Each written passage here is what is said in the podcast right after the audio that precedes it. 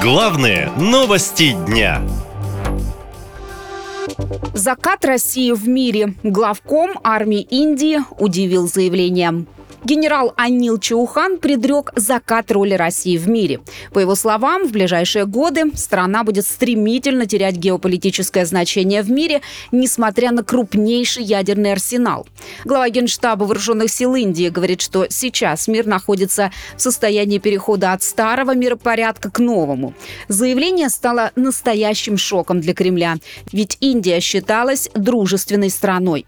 О том, что Россия оказалась не такой, какой ее считали до начала СВО на Украине, постепенно поняли во всех странах, считает политолог Дмитрий Тужанов.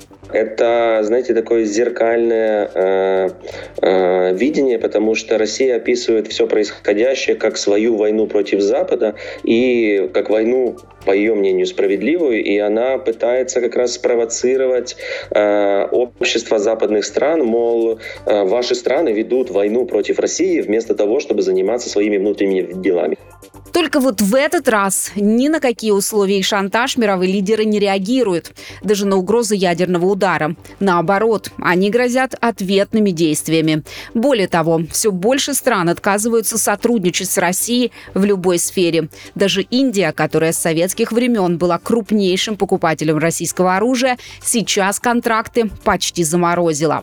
Эксперты считают, что всему виной громкие заявления в начале спецоперации, которые в итоге не удалось реализовать. Возьмем Киев! И Киев будет взят так быстро? Полтора-три дня. Два дня. А потом падение города. В горячей войне мы Украину победим за два дня. Чего ее побеждать-то, господи?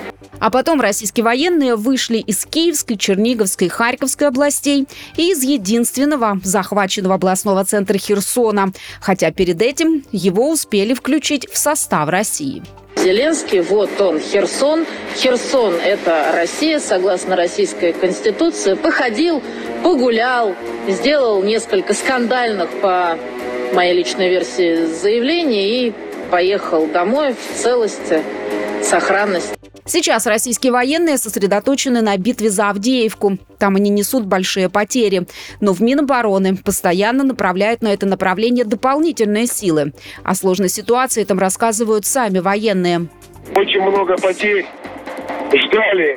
Голова колонны попала в засаду. Командир полка погиб.